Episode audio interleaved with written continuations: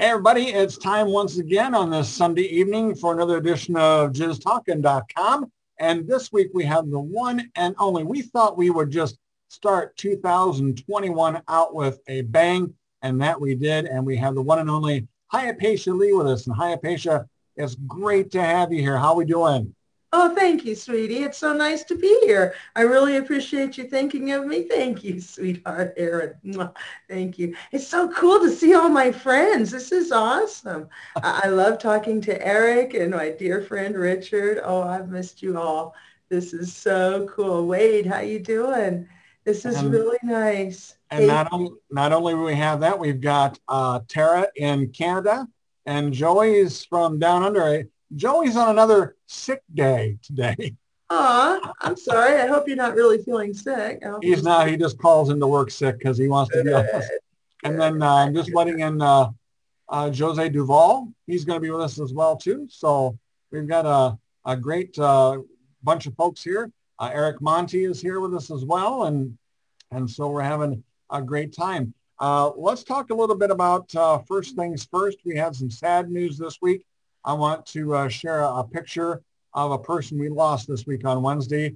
And this was the one and only uh, Carter Stevens, a film pioneer and what I would say would be self-described dinosaur, as he always called himself. And, and we became friends. And, and I did a, a lot of computer work for him back in the day. And uh, he left a couple of nice reviews on my, on my website. And, and he was an all-around nice guy to me, and an all-around nice guy to a lot of folks. And and I know he's got a, his sons are kind of struggling right now with some bills. They've got a GoFundMe page. I'll link that in the description as well too. So maybe some folks can help out with it when we get time. But anyway, um, hats off to the memory of uh, Carter Stevens uh, here tonight as well. So with that, let's get right into it. Hey, I want to just bring in Richard Pacheco to start things out because uh, he's always full of little trivia items and I like his shirt. A Yankee fan, huh? Yeah. Well, I was cold. This is a gift to me from Whoopi's mother. So um, I wear it because uh, I'm cold. I like the Pirates though, and I love Hyapatia. And I'm oh, so, I love you, hon. I'm so happy to see you again. It's been so long and uh, such wonderful memories. And uh, it was one of the highlights of my career to get oh, mine to, as well. Get to work with you and know you. Um, one of the things that we as performers were fortunate enough to share is that it's rare in life, especially if you're married and you have family and you you live a life, to get a job where you get to get close with some other human being, and um, it's allowed, uh, and you can you can just you, wow, wow. Yeah. And uh, I felt that uh, some of those turned out horrible, but you didn't. and uh, we had, it's just such a gift that I, I got to have that time with you. So thank you.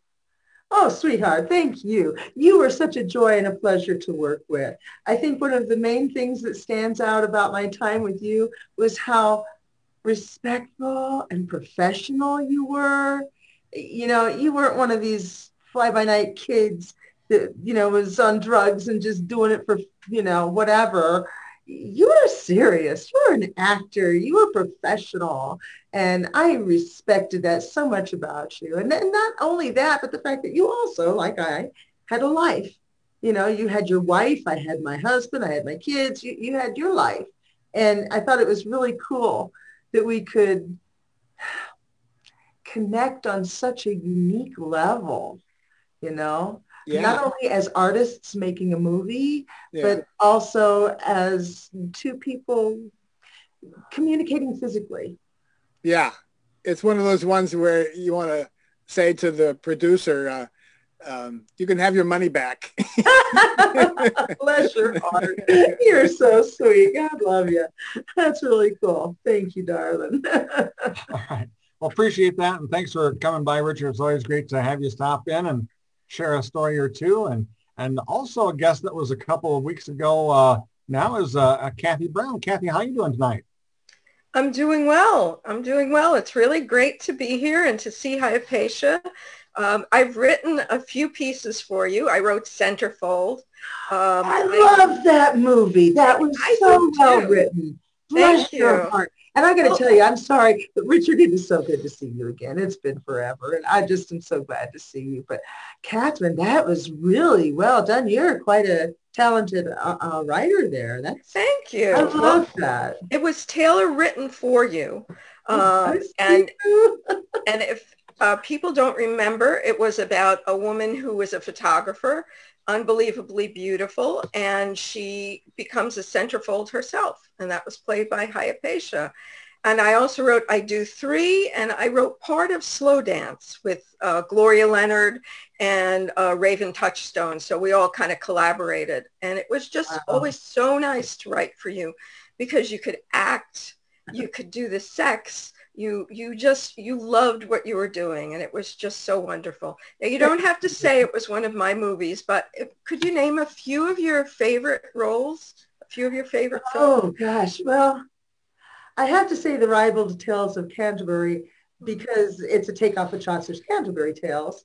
So it was a period piece and we got to you know go to um, universal studios and rent costumes from them and uh, the budget was close to half a million dollars. Uh, we shot for wow. nine days. So, and it was on 35 millimeter Panavision. Mm-hmm. So, I mean, we rented horses and shot in Northern California. I mean, that was a real movie. So I, I really enjoyed the production value on that, of course. Um, I thought The Masseuse was a really good movie because it explored people's personalities and their motives and who they really were rather than mm-hmm. just your hi i'm the pizza man. I don't have change. Let's do it you know? Right. I think neil I, wexler I, wrote that and you were nominated for that too and he was i think he won for uh, best screenplay. Yeah i think that movie got four awards if i remember correctly but i've slept since then so i might not but you were always associated with with good movies, good scripts, and I really appreciated that because it was so frustrating to get a script that had no substance in it and mm-hmm. nothing to act, and the character was just unbelievable. There was no substance to it. There was no believability. And yours were always something that I could really sink my teeth in and do a little Stanislavski method acting with and do the research. And then, you know, I love doing that because I come from a theater background. So that's why I got into adult films was to act and make movies. And I loved it. You gave me something fun to do, something to work with. Great. And you made the writing so easy. And so when I knew it was a piece for you, it, it was just, you know, you just, I knew that you would give it your all. And you would just always, also the way you moved was so graceful and beautiful. I know you're a dancer too, but you know, it's just a pleasure being a woman and a dark-haired woman. Well, now my hair is white, but uh, well, mine would somebody... be too. At least it's getting there. If it weren't for the hair dye, you know. but just somebody who looked different, you know, who wasn't one Thank of these, you. you know, cookie cutter blondes. It just was really nice to see you up on screen. Thank you, sweetie. I appreciate that very much. Well, Cathy, thanks for stopping by, and, and we'll we'll maybe circle wagons back to you a little bit later. Okay. Great, great. Jose Duval is with us. Jose is going to be our guest in a couple of weeks here, and and we can't wait to, to hear what he has to say. But uh, it's nice to see you here today. Yes, um, I'm glad to be here to see you. But I follow you on um, uh, YouTube, your interviews and things like that. I love it. Oh, thank you so much. I really appreciate that. And you did a good job defending the undefendable Ron Jeremy well, he and I have been friends since I got into the business, you know, way back in the early to mid 80s. And, yeah. you know, I, I wasn't in contact with him on a regular basis. But we did do that Ponderosa Sun Club once a year in Roselawn, Indiana. And I saw him change over time. Yes. Of course, we all change over time. Yeah. I worked with him a few times. Actually, one uh, thing, I was his father. Oh wow! I think it was brown brown sugar or something like that. Yeah. Uh huh. And uh, I worked for for him one time too. Okay. Thank you. Thank you. Oh, thank you. Thank you. All right. Well, thanks a lot, Josie. We'll see Josie coming up uh, a little bit later on uh, this year in the new year, and so that's uh, something we'll be looking forward to. Yeah, you did. Uh, uh, you do. you do have a, a, YouTube channel. Let's cover that right away because we're gonna uh, put that in the link and then also on the website as well too. What's it called and what's it about? Thank you. It's called Hyapatia Lee Native Strength. And Native Strength isn't just about Native American strength. It's about the strength that's inside of you. It's about self-help mental health from the Native American perspective. Um, because I made those movies, I was able to travel on the road doing personal appearances in all these gentlemen's clubs.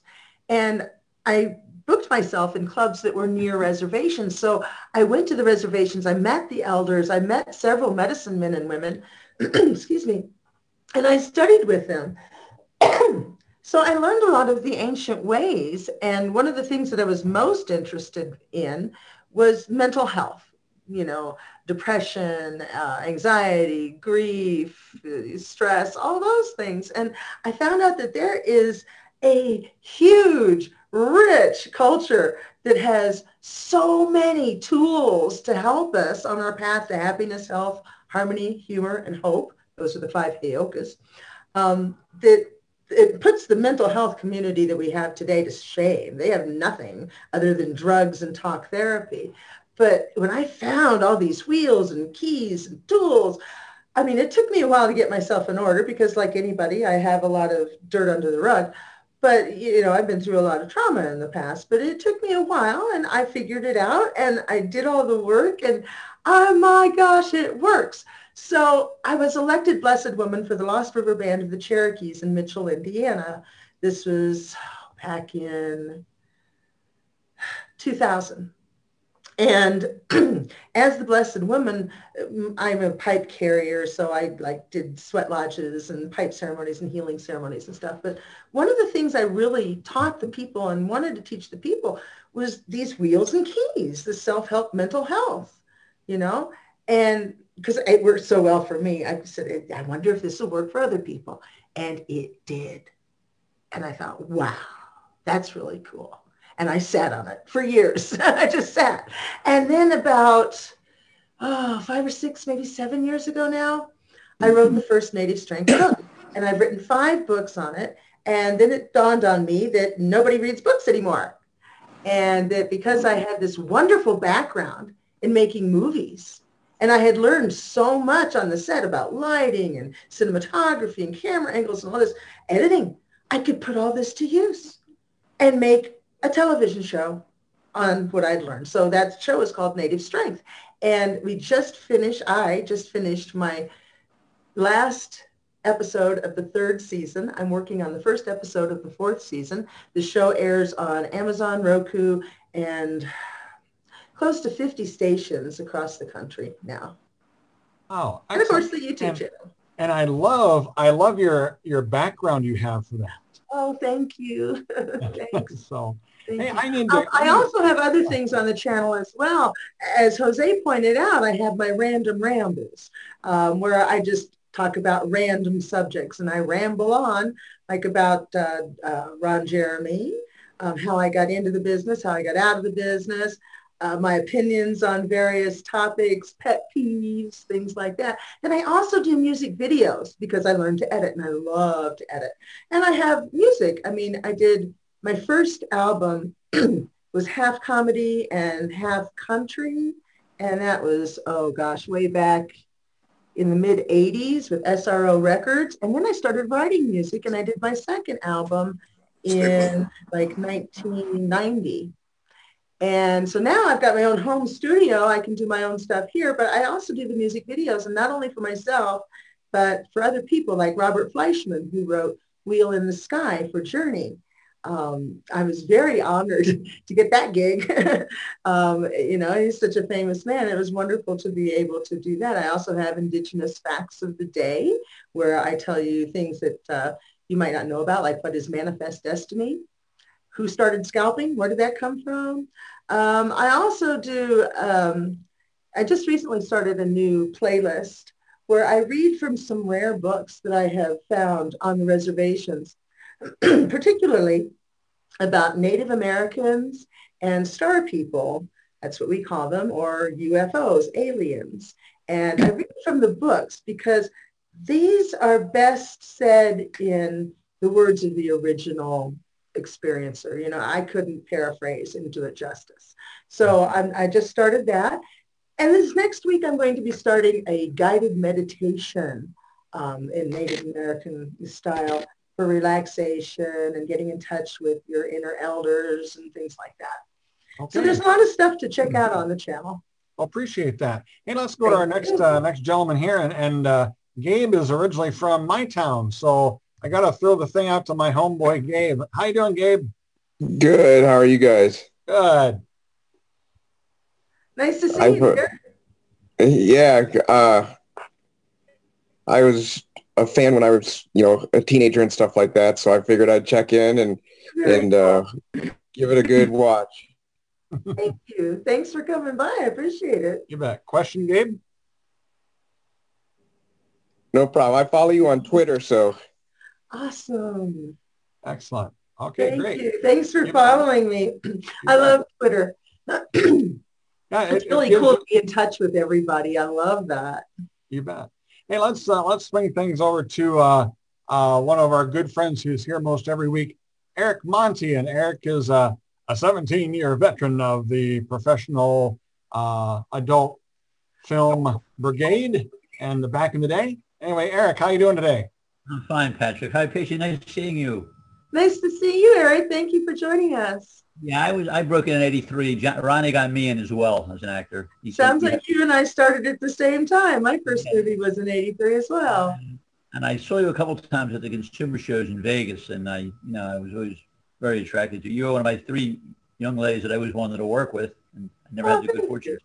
But no, I think it's fascinating that you've touched base with your, uh, you know, your the Native American background. I think that's very interesting.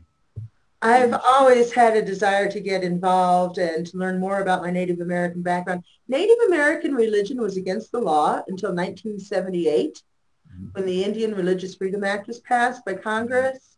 That's the year I graduated from high school. Um, until then, powwows, pipe ceremonies, sweat lodges, all of that was illegal. I used to teach. I was a teacher, Hyapatia in junior high school. Believe it or not, you're right. a heck of a segue. But I remember teaching that to my kids in junior high. Good for you. Good for you. Because that's one of the things that I wish that my teachers had taught me. You know, I was taught, you know, uh, merciless in, Indian savages in the Declaration of Independence, and that got me sent to the principal's office because I stood up and pitched a bitch. and one last thing, I I also like the, the, the ribald tales. I like period pieces a lot. I like the old. I was an actor as well, acting background. And it was like really nice, you know, 35 millimeter film and with a good line, and, and it was terrific. You know, costuming and things like that. Oh, so it's nice to meet so you. And like I said, I, I you really look you, you look marvelous. You really look wonderful. Thank God. You know. Oh, bless your heart. Thank you, dear. All right, thanks. I really appreciate that. Um, John's got his hand up, so we better call on John. We'll unmute him here, and then we'll get his hand put down. And John, it's nice to have you back. We missed you for a couple weeks, but anyways, glad to have you uh, back here on the show. John, uh, we'll unmute you here. There you go. Hi guys, how are you doing? Good, thanks. How are you? I'm very good. Happy New Year to you, Hyapatia, and to the rest of everybody. Um, Thank you. I was a big fan, like like everyone was saying, when I was a younger person, and I loved the masseuse. Um, but I one of I always remembered you in one of the hottest scenes that I still, I think to this day remember was a really great scene with you and Barbara Dare. Uh, and unfortunately, I forget the name of the film. The Wild Wild West. Yeah, and it's just it was just to this day I remember that one. Just a, a classic scene to me. Barbara was very sweet. It was fun to work with her. And I have I've also caught some of your YouTube videos, and um, I'm been, I'm going to subscribe to it now so I can catch up to all the rest of them. But um, as an old fan, though, I just uh, unfortunately I'm going to have to head off to work in a little bit, but I had to stop by, uh, give you greetings, and um, just thank you for the work. Well, thank you so much, dear. I really appreciate that, and I really appreciate you watching my YouTube videos. Of thank course, and continued success to you. Thank you. Thank you, darling. Thank you, John, for stopping by. Now get to work. Now, somebody who should be at work, but he's on another sick day is uh, Joey. and his boss is going to just fire him someday because he's going to stumble upon this website and then it's just all going to go to hell in a handbasket. But Joey's from Australia. Joey, how are we doing today? Good morning, Patrick. How are you doing today? Excellent. That's good. How you guys going there with the COVID and, and stuff over there? Is it pretty strict over there? Some places it depends on the state you're in and who's the governor, in my humble opinion. I'm in Colorado. so our, we have a Democratic governor and he's a little bit more proactive. We have state mandated masks in public areas, mm-hmm. which with my compromised immune system and my health condition, I am adamant about paying attention to. We got the new strain here in Colorado that they had over in the UK. So that's mm. a little scary. Um, yeah, no, we um, we were doing so well before Christmas for about um, six weeks with no cases. We're doing so extremely well, and um, until uh, just before Christmas, the cases went up, and it's ga- it's the, the, it's gaining higher and higher, and starting last night midnight, everyone must be wearing masks and we're not allowed to travel. We got to stay indoors. So our Christmas and New Year's were kind of shot down in flames, so to speak. So it was pretty, it was pretty bad. So, and we have the school holidays come up down here in Australia. So kids must stay indoors. They can't go out. I've got my son here at home now. So, and it's just, um, yeah, it's, it's a bit of a downfall, but we got to do what we got to do to stay safe, unfortunately. So, but um, but it's good to see you again. Thank you for your time. Oh, and, thank you. you know, my heart goes out to you with children at home. Um, my sons are old; they have their own kids now, so my heart goes out to them. I homeschooled yeah. my kids up until uh, my oldest was in eighth grade, and then I kind of gave up. Um, and, and, it's a good thing because he he's so smart. He's got a PhD in physics. He went way over my head. Um, but I don't know how you do it with your kids at home. My heart goes out to you. And I, uh, by the way, I got to say, I love Australia. I was down there in 1989. Um, and ooh, I was, I was still in high school. Bless your heart. Yeah, and in New Zealand, they're doing pretty good with the COVID too. Of course, they've just recently had their cases. Uh, mm, yeah, a little bit too as well. But now we, uh, we just got to be more responsible and all that. But like you said, sometimes our, our politicians and our health ministers, when you do hear both cases and what the situation is, they're both different stories. And it's confusing a lot of people. They're only like stay indoors, only go to purchase groceries if needed, or see medical attention if you feel sick. But then again, sometime during the week, we have a sporting event. Oh, go to a sport event and watch a game of football or cricket. And it's like, no, that's a large gathering of people. You shouldn't be doing that. So it's very controversial and it's confusing a lot of people. So, um, yeah, I, I think, think we have to use our brains, you know, think logically so we can live yes. long and prosper, you know, because if we, if you paid any attention in school at all in science class, you know, anything, mm. about bacteria and transmissions of germs and stuff like that. Like you said, that just doesn't make any sense. So a lot of people just, you know, they just don't have the discipline, I think, to do what's mm. right. Unfortunately. Well, I don't, I don't think it's just not only discipline, but like I said, it's common sense and have big consideration for other people. And that's where it comes down to. And yeah. like most people do obey it, but some people are, well, it's okay. I'm young. I'm not going to get sick as a year, but you don't know what's going to happen towards the other person going to affect. So, that's right. Thank you. See, I have panhypopituitarism, and that's a big word which has lots of problems. It means my pituitary gland is dead. So I don't make any of the necessary life-sustaining hormones, like growth hormone, which makes your immune system work. So I have no immune system.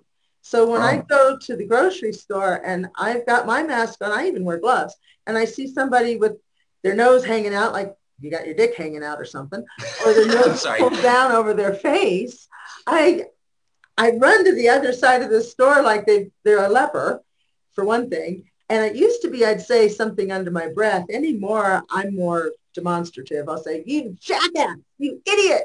You're a yeah. moron!" Right, right, yeah. yeah. because I understand. like you said, it's just consideration. You might not die. You might not have long-term complications, although a lot of people do, even the young Mm. ones. But you're taking my life in your hands and That's other true. people's life. And I resent that immensely because I'm Very working my ass off to try to stay alive. If you've seen my YouTube channel and my videos Yes. about panhypopituitarism and living with panhypopituitarism, you Mhm. know I am working my ass off to stay alive. Yes. I take a minimum of two injections a day and multiple drugs uh, from inhalers and nebulizer treatments and, and, and medications out the yin yang. It's ridiculous. The price of my It is. medical care is insane. And I'm going through all of these hoops just to stay alive. And it's too difficult for somebody to wear a mask. Yeah. Oh. Common sense, isn't it? But Yes, um, in, in going about that, I do apologise for taking your time up because I know there's other people I want to talk to. But I'll make it short and sweet for you. Um, I've known your past and we've done in industry, but my biggest question for you is like your music. Because I've seen some footage of you and your music and all that. It's like, wow, yeah, you got to locate it because I've got a soft spot for music as well. Um, what got you intrigued into that role? Like if you had the choice back then um, between the industry and that, would you continue your path of music and work on the industry later? Or, you know what, I'll do that, then I'll continue on my, on my music. What was your biggest influence in proceeding in that music? Oh, bless your heart for asking. First of all, I have to thank you from the bottom of my heart for asking that question and for being interested in my music. I have always loved music. I've been a dancer since I did my first fo- first solo dance at the age of four. I started learning violin at the age of nine. I would have learned it sooner, but it wasn't available to me. I really wanted to pick up keyboards. I wanted to play piano, but that was too big of an instrument for my mom, grandma, raised me.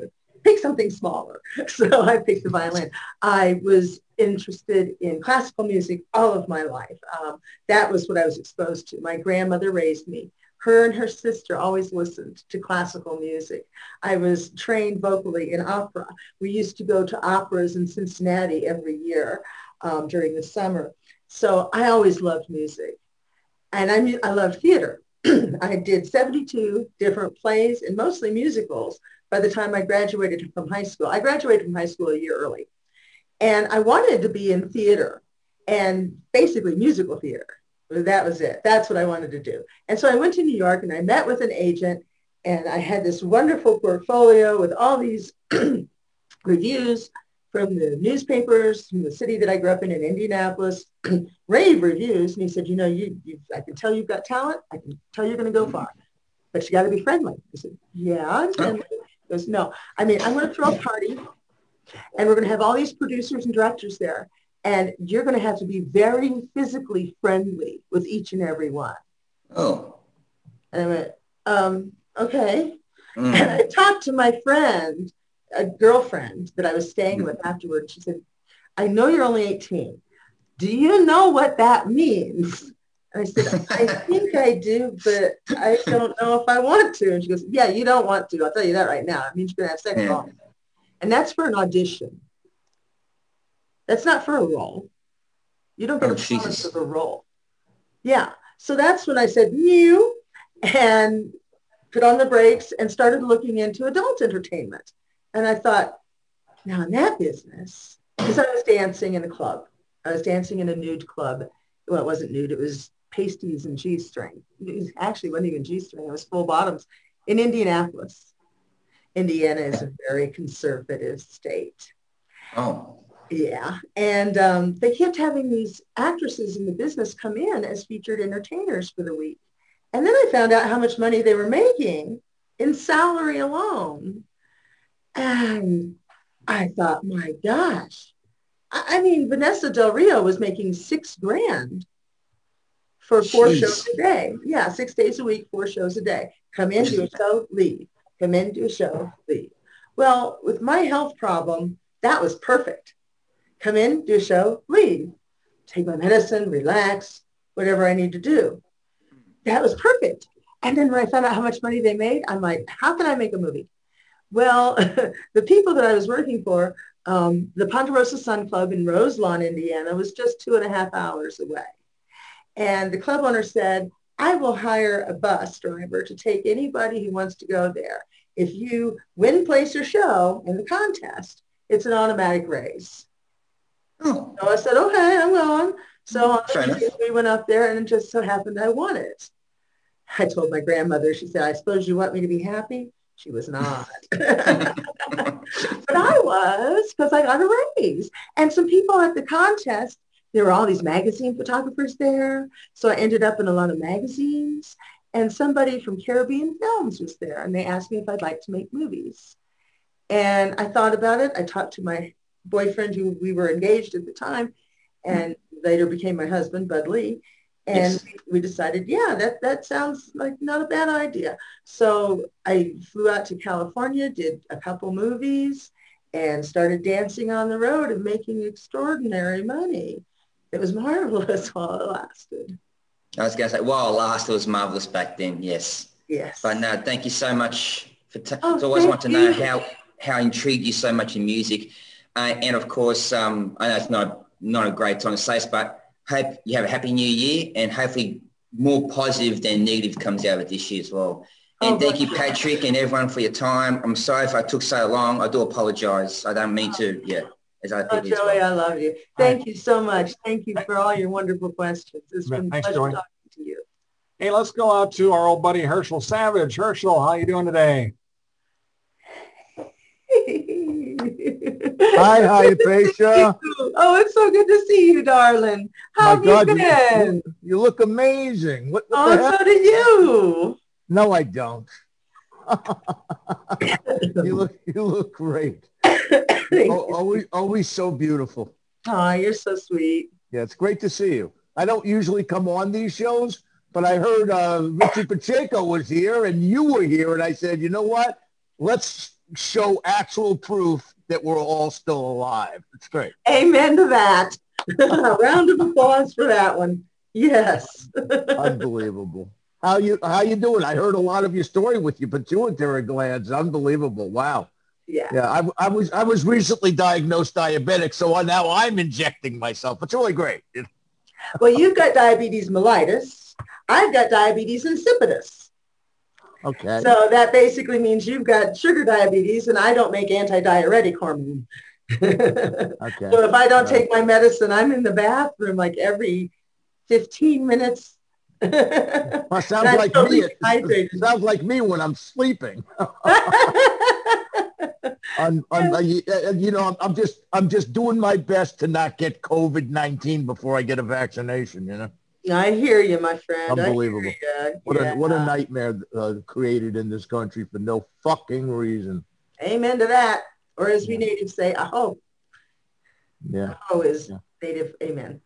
Yeah. Some people, when I say on Twitter, aho, they think I'm calling them a hoe. No.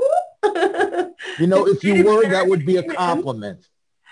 What's that, darling? That would be a compliment if you called someone a hoe. Come on. Where are you living now? I'm in Colorado. Okay. I've never been to Colorado. I hear it's beautiful. Oh, it is lovely. The wildlife is fabulous. I have deer that come right up to my backyard. I open really? my window and I take pictures. I take video of them. I have a couple apple trees back there, so they love it. Wow, how nice! It's amazing. Yeah. What what part of Colorado? The southern part. The what part? Southern part.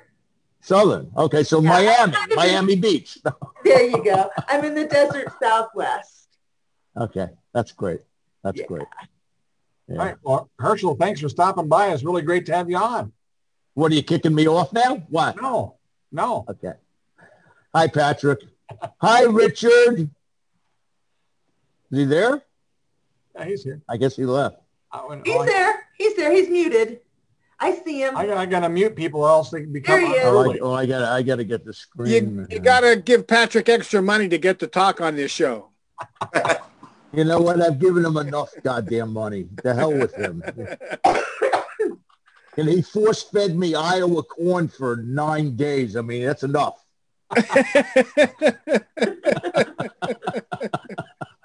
How you doing, Howie? I'm doing great. Good to see you. Good to see you, man. Good to see you. The only thing I look forward to right now is the football playoffs. It's unbelievable. Well, I know. I'm probably yeah. the only football fan here, but you know. How's the family? Good? Yeah. Yeah. I was, There's I was Christy. yeah, Christy Canyon just showed up, Patrick. You want to Yeah, yeah, I, I see that. yeah, give her a hello. Yeah. We're, we, she's muted, so I gotta, I've gotta unmute her real quick. Just, uh, she's gonna figure that out by hitting a button, Hit that button, Unmute. honey. unmute. Okay. There she is. Yeah. There she is. Mwah, mwah, mwah. I love you, Hyapatia. So good to see you. I love you guys. Oh my God, I love you. I, I was like 433. I'm like, I gotta go join Hyapatia's meeting. I love you. And look Aw. at you, Howie. But you look fucking fabulous, Hyapatia. Aw, Yeah. You're so sweet. So do She you, really, darling. You just do not really does. Wow. Unbelievable. Look exactly like we did in Crazed 1 and 2 in the early 90s. That was a fun time, wasn't it? I'll never forget you hitting him over the head with that beer bottle. Oh my God, the guy, I forget his name, but he looked like Donny Osmond. yeah, I can't remember the gentleman's name either, but that was that was hilarious. And you had to do it three times. Of course, it was a breakaway bottle made of sugar, but it was like, wow. Christy, Christy, Herschel, your your hair looks amazing, Christy. What the hell did you do, man? Unreal. My hair- you know what? During this lockdown, I just started to wash it and put it in a bun and let it go natural. I don't straighten it anymore. Wow, looks great. Looks Did, uh, really great. And I, I miss my, I'm looking at Hyapatia though, and I'm missing my long straight hair. Hyapatia, can you believe after all these decades, Vivid sold out? Wow. Steve no longer owns it. Well, that's good. Really? Who did, who did he sell it to? Maybe they'll run it right now. Oh no, he was so good. Still is so good. Um, he licensed it out to Gamma, a company out of Canada, for a five-year licensing. So he gets tons of money for doing nothing. He's like, after five years, if I, I never what else is new. I'll be okay. You know, like, but no, he's uh he's just, you know, he, and then I think Wicked just sold out to them. It's such a different because I still do Vivid Radio, Hyapatia. It's such a different world. I oh, tell you, Vivid was a different world from Caribbean films. There's nothing like getting the script when you're sitting in the makeup artist's chair the morning of your first day of the shoot. There's nothing like having the director come up to you, Paul Thomas, and say, I'm sorry. I was up doing cocaine and arguing with my wife all night. I won't be back till later. Here's the script. Have fun. And then coming back at two in the afternoon and saying, I gave you the wrong script. We're going to have to start all over. I that. Oh my God. Oh, yeah. That's why I quit. No way. I walked off the set and said, I'm never doing that again. Never. They knew with me, give her as little dialogue as possible. Her brain's like the size of a pea. She won't remember it. Well, you know, if they'd have given you the script maybe, I don't know, a week, five, three days before the shoot, that would help. I mean, that's what professionals do. That's what Caribbean Films does. That's what when I made my R-rated movies, they did. I mean, why can't we run the business like that? The Caribbean Films did. It can be done. You know what though? I mean, they were, I think, the best out there. You had VCA and Vivid. And other than that, we I think that Vivid was, you know, considered one of the PT was an oddball, I have to say. Like when they He, when I was involved, in my humble opinion and in, in his words, was a drug addict. And I'm sorry, I don't like to work with drug addicts. Right. No, it- you know what? When he used to leave Hyapatia, I was like, like my last eight movies he didn't even direct, and they were my favorite. I can understand why. Brad Armstrong and his partner, and then um, Parfait. Uh, Richard Parfait was um, somebody's son. Parfait. What was his name, guys? Somebody. I'm, I, my It was Ron Sullivan's son. It was, yeah. Yes, he not Parfait. Ron Parfait was unbelievable. So when PT wasn't there, I was fine. When they finally let him go in 2000ish, I was like, Steve, what took you so long? Like He wasn't in the game. I 100% agree with you, Hyapatia. And I think years later I said to Steve, why'd you keep him that long? I mean, he didn't really want to be there. He's like, Christy, if I put his name on a movie, it sold like hotcakes and it got every award out there. He said, I kept him because he sold. I don't believe that. I'm sorry, but there are very few people that buy a movie because of a guy who directed it. They buy the movie because of the girl they, that's in it that they want to see, usually the girl that's on the cover. And it's usually a vivid girl. Yeah, because Vivid good covers. Vivid took the time to book a whole day and get a professional shoot and do a good cover because at least he knew that much. But the thing with Steve is he wasn't hands-on. He never visited the set. He didn't read the script. He didn't follow through. That's what I liked about Harry Mohney in Caribbean films. He was on the set. He followed through. You he know, knew the script before you ever got there. He knew what was going to happen. Steve once told me, Christy, you aren't going to believe this. I've never even seen, not just one of my Vivid films, I've never seen any porn film in my life. He's like, I don't want to. He's like, and you guys are kind of my friends. Why, you know, I just, I don't want to be there. That's why, you know. And then Marcy came along, his sister, and she was like our den mom. And she was amazing. Like she was there. She, you know, dealt with all of us and the different egos on the where the boys aren't, where, you know, who wasn't going to work till they had drinks and, bup, bup, bup, you know, those were tough. I mean, those were crazy. Ernest Greene, who was married to Nina Hartley in that late 90s era, when I did some of the Where the Boys Aren't, he directed, he said to Marcy after, I will never do a Vivid Girl movie again. They're nuts. they are out of their mind. he was a smart man. I liked him. Back when we tried to start the um, the uh, uh, union, back when AIDS first hit the business and oh, we started the union. He was head of the men's side and I was head of the women's side. And we went to all these different companies and said, we would really like to work with condoms to show people that this is what we should do so that they don't get sick from AIDS. It's what the homosexual films are doing. This is what we would like to do. And Vivid was one of the first ones to say, absolutely not, no way. Anybody who's on board with that, I will blacklist. But we wore them in Vivid. Yeah, because so many people were adamant, but he really did not want Vivid, to. Vivid and Wicked were the only two condom mandatory. So I don't know when that union thing was. That was back in the late 80s. Okay, well by 92, we did start to wear them and Steve did get some flack for it. And our fans would say, we don't like it. And I'd be like, I'm not going to die though. And they'd be okay because they couldn't get it anywhere else. So that was our point way back in the late 80s. But nobody seemed to pay attention to science back then either. Yeah, at least they did get on board. And I remember it was Heather Hunter refused for the guy to wear a condom. She's like, I'm allergic. I don't want him. But he made, Steve made Heather Hunter sign like a four page, you know, like attorney draft saying if she catches anything, even the flu, she can't sue Vivid. Bless her heart. A, a non-disclosure agreement. Very nice. let's let's shift things up to Stephen Gold real quick. Stephen, how you doing? Hey, Patrick. I'm good. How are you? Great to have you on a couple weeks ago. You know, it was great to be on. I uh, I had to be on today. I've never met you, Hyapatia. I'm a, an admirer of you.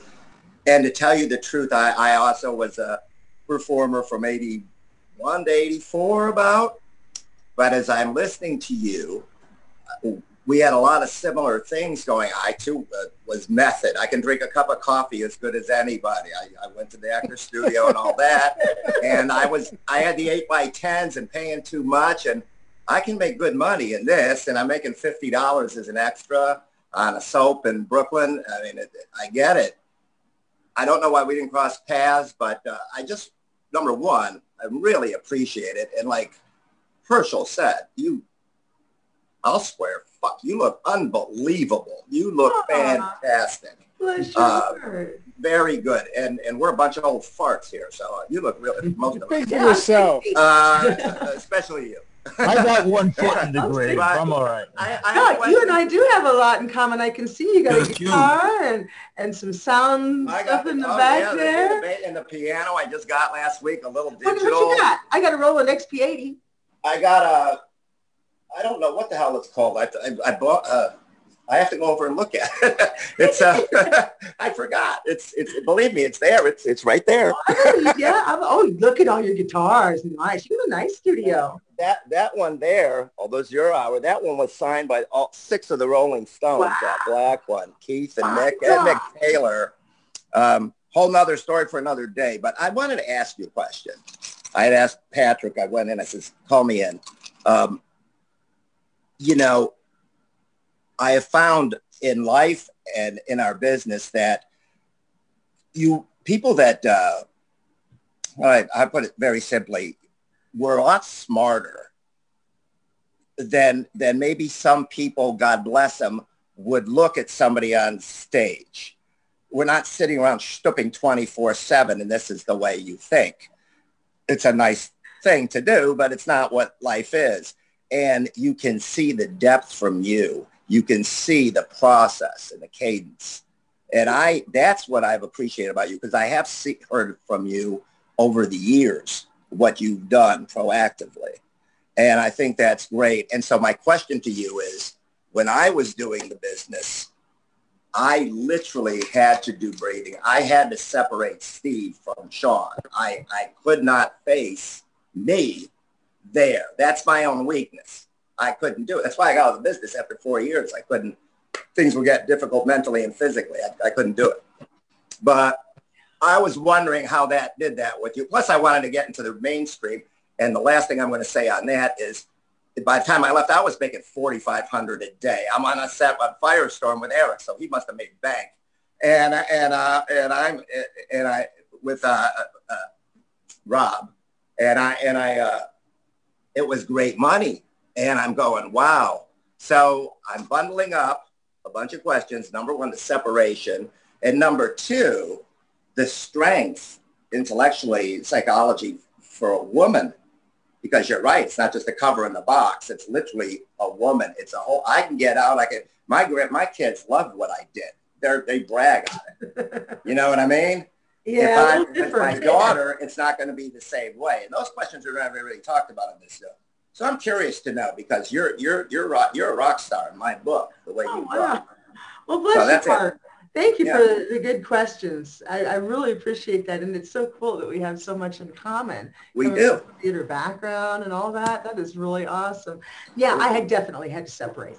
That's why I never really lived in California. I had 18 acres and I um, on in southern Indiana. That was 17 miles from the closest gas station. I was in the middle of nowhere. When I left the business, I had horses, rabbits, dogs, cats, whole menagerie of animals. I rode horses almost every day. I canned food. Like I said, I homeschooled my kids. so cool. that was the dichotomy. That was the other side of me. And of course, there was the part that loved to, to study the Native American thing and be with the Lost River Band of the Cherokees every weekend. But that was the more down-to-earth, real me what I did in front of the camera, of course, was acting. That's what we all do in front of the camera. We act, you know. Um, and I, like you said, a lot of people don't get that. They think it's a lifestyle that I just love sex so much. What can I do so I can make have sex? And, or oh, I know, I'll make movies. Especially for a woman, like you can't get enough sex without making movies. Come on, let's think this through. a six-legged woman with three heads could get more sex than any. yeah, I mean, exactly, exactly yeah but yeah it was it was difficult and it was um, more and more frustrating because when i first got into the business you know i wrote the ribald tales of canterbury. I wrote the screenplay. Of course i didn't write the screenplay. Jeffrey chaucer wrote that. But to adapt that and i wrote let's get physical and body girls and hyapatia is sexy and um, all these other movies. And so I, and Harry Mohney was awesome. The very first movie I did, The Young Like It Hot, he had me involved in the editing. So I saw how they shut, they spliced things together and how they sent it back to the lab for color correction and all of that way back in 1983. So when now everything's digital, I'm like, oh, so this is how you do it digitally. How cool. I can do this at home. So I'm a kid in a candy store right now, not only with the editing, but with the DAW digital audio workstation for music that you're probably very familiar with. So I, I'm really having the time of my life. But the actress that everybody thought was, you know, really into sex and all that, that wasn't who I was at all. My pituitary gland died in 1978. So I didn't make androgens to enable me to have any kind of a functioning libido in 83. Mm. I, yeah, I had all kinds of infertility problems and all kinds of issues. And I tried to keep that very private. I didn't, you know, I was embarrassed for one thing, and I was not properly diagnosed until rather recently. So it was something that I didn't really want to share with everybody. And now as I've learned more about it, I'm finding out that panhypopituitarism is highly underdiagnosed. There's a lot of people that have it that don't even know it. and your pituitary can die in various degrees. So you could have just the front part of your pituitary gland die, and then it can slowly die even more and more over years, which is what happened to me. So that was very difficult for me to force myself to do sex because that was an act. That was not something I really enjoyed. I mean, there were wonderful people that I was able to work with. I mean, like yeah, yeah, yeah. Richard, I mean, and, and Eric, who made it enjoyable. But it wasn't yes. as enjoyable as it should have been for a normal person because I, I didn't make those hormones. I didn't produce those things that would allow me to be normal. So it, as time went on, it got more and more difficult. And as the business got less and less professional, it got less and less worth it. Exactly. Well, it's funny you say that. Look at the people you mentioned. Eric, I think you went to the, I think he was a, a, an actor at the Academy of New York. It was a, a, an actor. Richard's got acting background. You gravitated to people with talent and it, and it doesn't judge. God bless the people that weren't. But I was around the Coke freaks. Everybody else. Also, Ron, by the way, was five of the 11 movies I made. Ron Jeremy is my dad or my sheriff or somebody. And I liked Ron. I did. I met him. I've been in his house in Queens. Met his dad, late father. Um, it's really it's it's funny that you said all that. I'm, I'm I, last thing with you, uh, is that it's funny you had said about um, the party, what you have to do. It works with men too. I used to work on soaps and bit parts, but to go farther, it was who I blew and who I knew, and I could have gotten farther. And did you ever think in our business, in this world, I had control. I'll do the sex on my own time, get paid good money, you're not going to tell me to blow somebody and then maybe you'll give me a part or maybe you won't in a legit movie. It's very difficult. So that sounds like you took the words right out of my mouth. Not right. only am I in control, I get to choose who I work with. I get to write the script. I mean, there's no comparison. yeah. and, and I know it's the same for guys, even more now than it used to be. But it's always been that way for guys. Okay. All right. Well, we'll thank you. Thanks so much for your time we got a, we got a few more to get to before Thank we wrap you. up our hour. Not only do we have somebody from Australia here, we have somebody from Canada in the room. Tara, how you doing today, Tara? I'm not too bad. Hi, hi, Apatia. Hi, sweetie. I'm a little nervous, but um, I want to know if you have any memories. Uh, you worked with the late John Doe in six movies. Do you have any memories of him? Oh, I sure do, darling. Um, it's very difficult to talk about because mm-hmm. he was a nice person. I respected him. I admired him. I saw him change over time, but it wasn't, I mean, I would be gone. Christy would know. I'd be gone for years on end. And then I'd come back to California for one reason or another and see people. And I'd like, that's John Doe. My gosh, he's changed. And um, shoot, I remember when he was married to Deidre Holland.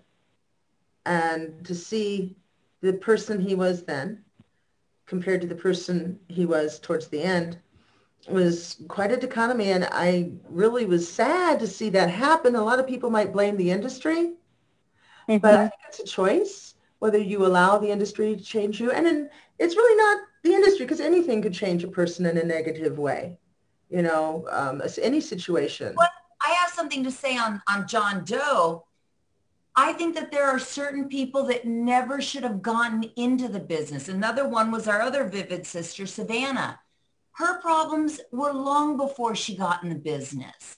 And I think John Doe had serious depression issues long before he got in the business because the men weren't treated poorly. They made a couple hundred dollars a day. They had fun. I mean, they weren't abused. I think certain people just mentally couldn't handle it. And who knows what his demons were. I don't know. I mean, look at, he was married to one of the most beautiful, vivid girls and, you know, had a decent life, I'm sure. But he could daughter. Yeah. I think what people don't take into account is that nobody commits suicide because of the job they had. Right. Bingo. It's a series of things. For example, um, let's go way back to the first one that I'm aware of was uh, Shauna Grant and I did the Young Like It Hot with her. Like I said, I toured on the on the road with all the, all these different gentlemen's clubs. I went to Minnesota. That's where she's from. She happened to be there. I met her family. I went to Farmington, Minnesota, and I met her family, and I talked to her mother, and I talked to. They treated her like shit, and they had treated her like shit all of her life. It wasn't because she made movies. It was because she came from a family that did not give her unconditional love and support. They were very strict um, very, um, you had to conform or you, you were not worthy of love, basically. And Savannah, if you remember, when she was 15, her parents kicked her out and she moved in with Gregg Allman, who was yes. 50. I mean, you know, so I think that their issues yeah. start. Yeah. Like, and her her father was never involved in her life. Her father yeah. was never around. I mean, they come, we come from a series of traumatic events when we get to the point of wanting to commit suicide. It's not just this last thing did it or this did it. It's the straw that broke the camel's back. It's a series of events. So to blame it all on one thing like the industry is really taking a very complicated issue and breaking it down to something that is just too elemental, elementary to be real. I mean, it's just stupid. Um, and that's the thing I think that people don't take into account. They want to blame the business because it's so easy to say, that's what did it right there. Or blame drugs. That's what did it. Well, why does somebody get into drugs to begin with? To right. self-medicate. Well, you're right. in pain. That's why you're self-medicating. And even like in our era, I mean, I know we all came into business as these kind of like lost little souls. Do you know? I mean, I know I did and Ginger and I, who she's still my best friend, we talk about it and Victoria Paris, like not that anything was wrong. We were never abused in any way, shape, or form, but we were looking for that outside family. Well, I think we were all young. Nobody got into this business as a mature, no. well-seasoned adult. We all got into it as kids, basically. We were in our 20s, you know, and there isn't anybody who's in their 20s that's got it all figured out. I was barely 18, but it worked out. Luckily, you had the nice people like the Jim Souths and, you know, people that didn't take advantage. I, I mean, in my years, at least you started a year before me. I never felt taken advantage of. I had like Jim South was our, he was like a savior to me. I mean, I could have gotten one of these scumbags that are around now that just abuse these poor girls. I hear the stories on radio. We yeah. were coddled, you know, we were coddled in our day. We were spoon fed. We never, eh, I don't remember ever doing anything I didn't want to do. Definitely. I put my foot down. I mean, I remember a scene with Rocco Siffredi where um, the basic fundamentals of the scene, I never did an anal scene. I never did any of these strange gangbang things that everybody does nowadays. But the scene was a little bit I did it. Rough. It was a little rough. And I don't like rough sex. Right. I want to be made love to, not abused. So I said, I'm sorry, stop, cut. And I got up and Pete, Pete said, what's the matter? I said, I'm done. That guy's never touching me again. I don't care what happens. Wow. I'm done. Over. So he rewrote the script. I will give him that. I will give him credit for that. He rewrote it so that um, Randy Spears came into the room and said, what are you doing with my wife? And that was the end of it. Thank you. Because I, I just don't get the stuff they, they do nowadays. Hey, let's switch gears. Um, uh, Casey has been waiting with his hand up virtually for an hour. He's got questions to ask, and we gotta we gotta have a couple more on before we let Hyapatia go. But time is is running uh, thin on us. So uh, Casey, go ahead. Thank you. I appreciate it, Patrick. And hi, Hyapatia. I really enjoyed this hour. I am such a huge fan of your YouTube channel. It, there's so much warmth and wisdom on that channel. And um, and we're getting it tonight. And so thank you so much for being here. Um, the interesting thing for me is that with YouTube channel, you've really created this own space for you that is, it's, it's a space that is fully yours. You have complete control over it. You say what you want. You, you've curated it. And so it's something that is purely you. And so my question is related back to Vivid when you um, when you were director. You did two films for Vivid. Um, was that part of your original contract when you signed the contract with Vivid? And how much create Vivid as a director? Well, I was very disappointed, as I probably already said with Vivid. Um, I did not feel as though I was director in namesake only. I would get on the set and I would say, everybody, oh, okay. please be quiet. I'd like to run this scene, please. And nobody would listen to me. Bye, Jose. Oh, no. And um, some guy next to me would say, everybody be quiet. We'd like to run through this scene. The exact words I just said. And people all of a sudden magically listened as if they'd never heard these words before. And that was very frustrating. Oh, no. Yeah. But when I was on yeah. set with, with Caribbean films, I had a lot of control. And like, I was assistant director for mm-hmm. The Ribald Tales of Canterbury. So as assistant director, and since mm-hmm. it was a big budget production and I wrote it and I thought it was really cool because it was a period piece, I wanted to make sure that the dialogue ran really smoothly and professionally and it sounded genuine. So I wanted to rehearse a lot yeah. the, the scenes. And everybody listened. I didn't have to have some man repeat it to me repeat it for me. Everybody listened to me. So I know it can be mm. done. Yeah. Well, was there any, was there ever any question of when you left Vivid was so there was never any question of going to a different company or maybe even starting your own or did you it was just it was done. You were like I I really I don't feel like I have the ability to be heard and make my make my voice heard in this industry anymore. I was done. I was fed up with the business. Okay. I saw how yeah. it was going. I mean, I started when we shot on film. And when we mm-hmm. went to yes. video, the thing that all the producers said was, well, we're shooting on video. So you should give us a break with your charge. I'm like, what do you mean? I'm doing the same thing in front of the camera, whether your format is video, digital, or 35 millimeter Panavision, what I'm doing in front of the camera is the same. Why should I give you less? Mm. Why should I charge you less? You're saving money mm-hmm. on, on not shooting on film and not sending it out to a lab. There's where you're saving money. Why are you trying to right. tip me off? I'm not going to give you a break. You're already getting your break there. And then it went to digital and it was again, well, we're digital now. You should you should give us less, that charge us less. No, I'm sorry. I'm not brain dead. That's stupid. Mm-hmm. That makes no sense at all. Yeah. Love mm-hmm. about you, Hyapatia. Yeah. Well, oh, yeah. This God. is and this and it's great because yeah, this is this is I, I yeah. I, I love this. I, yeah, I love it because, and I get this from your YouTube channel. You are you're a woman of conviction and principles, and I love that you've always been that way, and that Thank makes you, such so an individual. Thank so. you much. Thank you so much for being here, and I'm really looking forward to more of your. And then you get this this this uh, internet thing. You know, when we signed our our contracts and we signed our life away with those contracts into perpetuity. God, I hate that word. And then mm. the internet came. And now all my stuff's on there on the internet. And I believe you had asked earlier about my kids. It never was a big deal until the internet came out.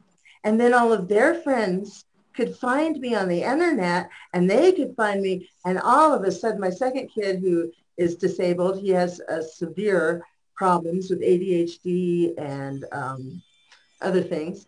So he went off the deep end and has never come back. My oldest, oh. fine. He, he was fine with it because mm-hmm. he's very intellectual. He's very smart and he hung out with uh, academics because he's got a PhD and taught at UC Berkeley for a while. But um, wow. the other kids did not do so well.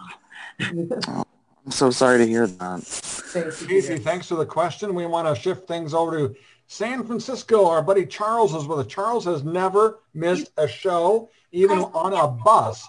I'm, I'm looking forward to the little trophy. Oh, wait, Christy has something to say.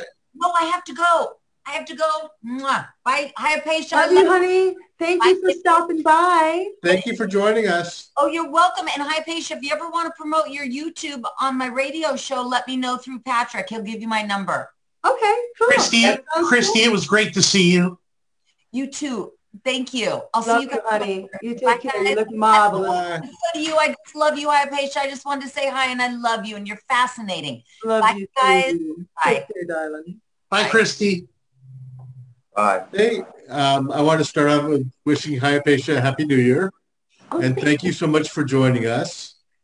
And I had no idea that you were so creative and so brilliant and so, you know, I think the first adult movie I ever saw was the Ribald Tales of Canterbury.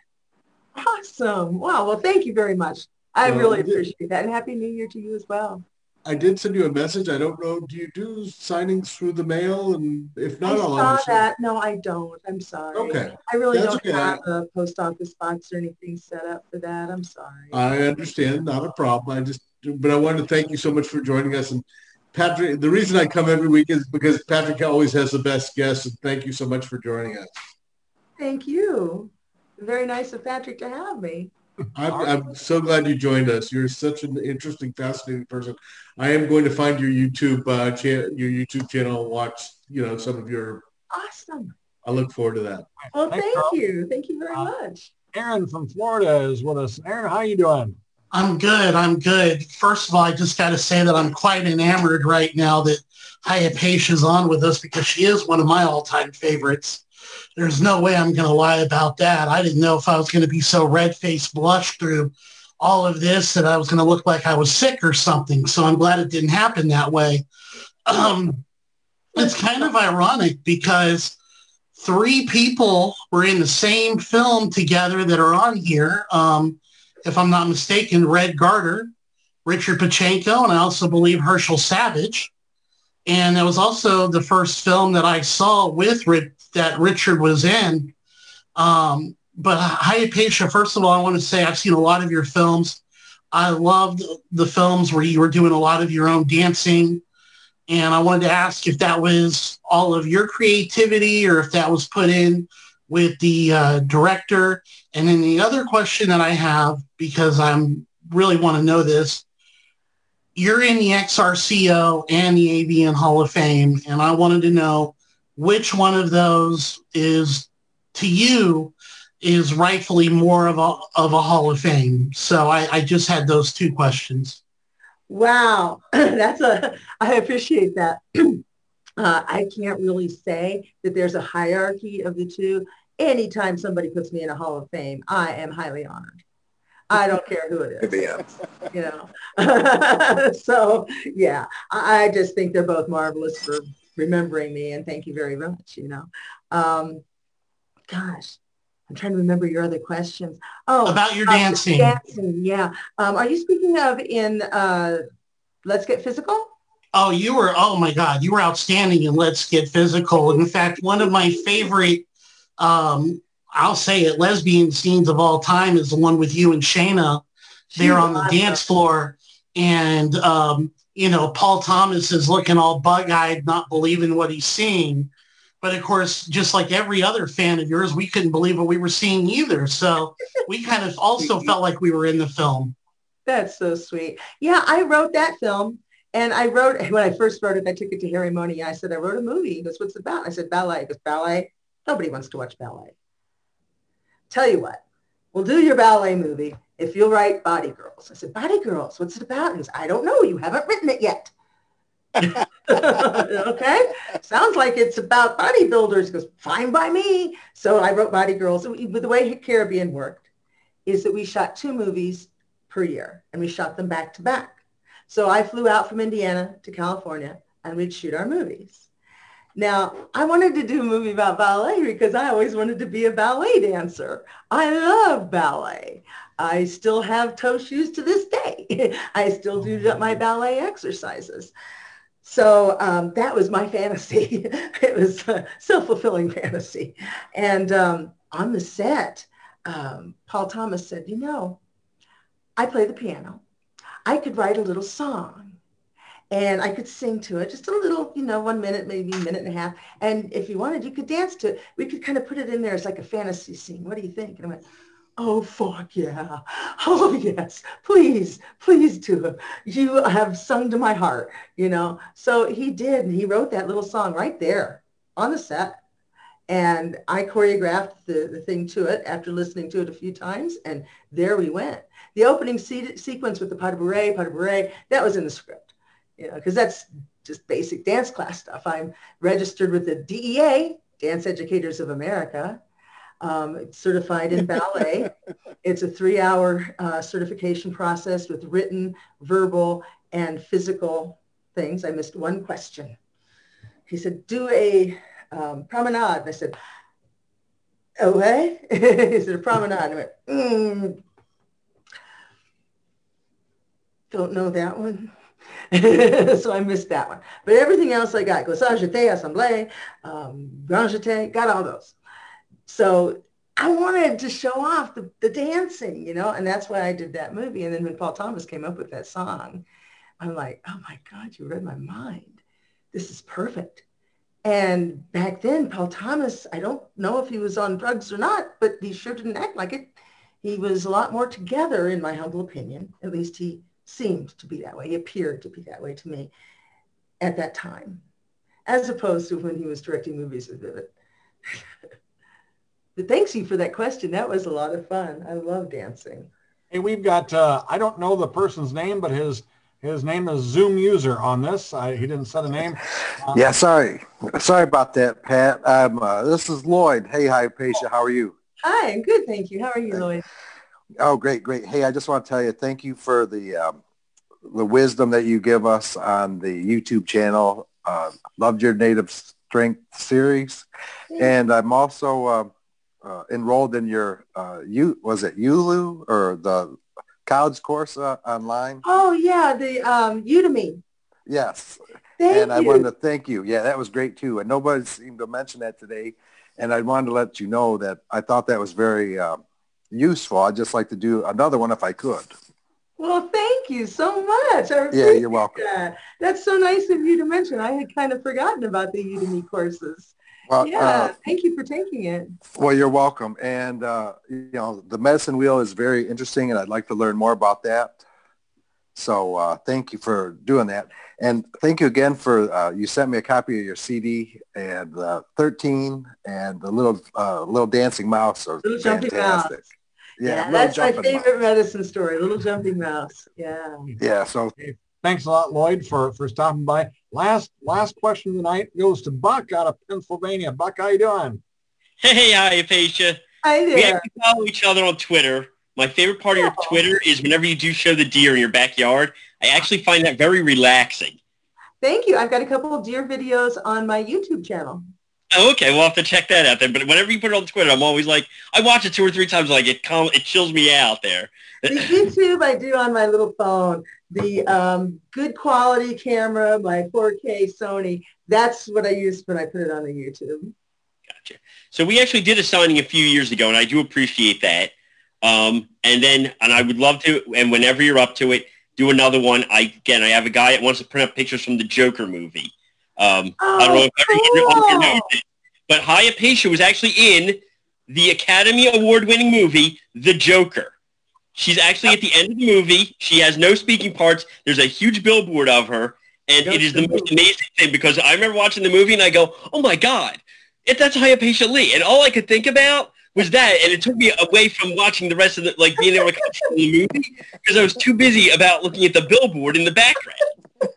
Oh, bless your heart. That is so cool. My friend, um, Karlos Borloff, he hosts the Monster Madhouse um, a, show in uh, D.C. He sent me a picture of that and he says, you're in the Joker movie. I said, nah, you're kidding me. He goes, no, seriously. seriously. I'm like, wow. I was so honored and blown away. Absolutely amazing. Well, hey, appreciate that, Buck. And and one more question, quick. Steve has been waiting all night. You got here early, and You uh, got it. There it is. brought it up. all right, uh, Steve, how you doing tonight? I'm doing good, Patrick. Happy New Year, everybody. Um, uh, everybody's, you know, like Casey's already mentioned your YouTube uh, channel, which I enjoy as well, the Native Strength uh, series that you've been doing. Um, but what I'd like to know is of the stories or the movies that you wrote, which one was your favorite, if you have one? That's a good question. I, I have to say the Ribald Tales of Canterbury, but of course I did not write this the story. I just right. adapted Chaucer's Canterbury Tales. And that's got to be my favorite simply because of the production value of it, you know, the period piece and all the time we spent making it. But mm-hmm. as far as original stories, I have to say it was Let's Get Physical because I just, I love dancing. And it seemed like it made sense if a dancer, Paul Thomas's character, had had a tragic car accident and became crippled and could no longer dance, then he would also have ED. So let's solve that problem. Let's help this poor husband, he's my husband in the movie, with his ED issues. Yeah. Seemed logical at the time. okay, thanks. And that's where I learned about the most wonderful thing in the world, stock footage. Because we had to buy stock footage for the car crash. And I remembered that. So if you watch my native strength shows, you see I use the fuck out of stock footage. Nice, nice. Excellent. Well, I promised Hyapatia Lee when we started the conversation on this a couple months ago, I said, you are going to be among friends. And I think I uh, a mission accomplished, right? Absolutely. Bless your heart. I love each and every one of you. You have all been so kind and so supportive. I can't can't thank you enough. I'm going to miss you guys. I'll um, I'll make sure she gets a copy of this, and also next week, don't forget we'd like a big turnout for Ember Snow. So she's uh, next Sunday night as well on here. So again, appreciate everyone for stopping by, and appreciate Hyapatia Lee for being our guest. And I appreciate you for having me. Thank you very much, Patrick, and thank you to everyone who came and and saw me and talked to me and asked questions. Oh my God, it's so good to see all my friends again and make new friends. This has been marvelous. I'm serious. Love you all.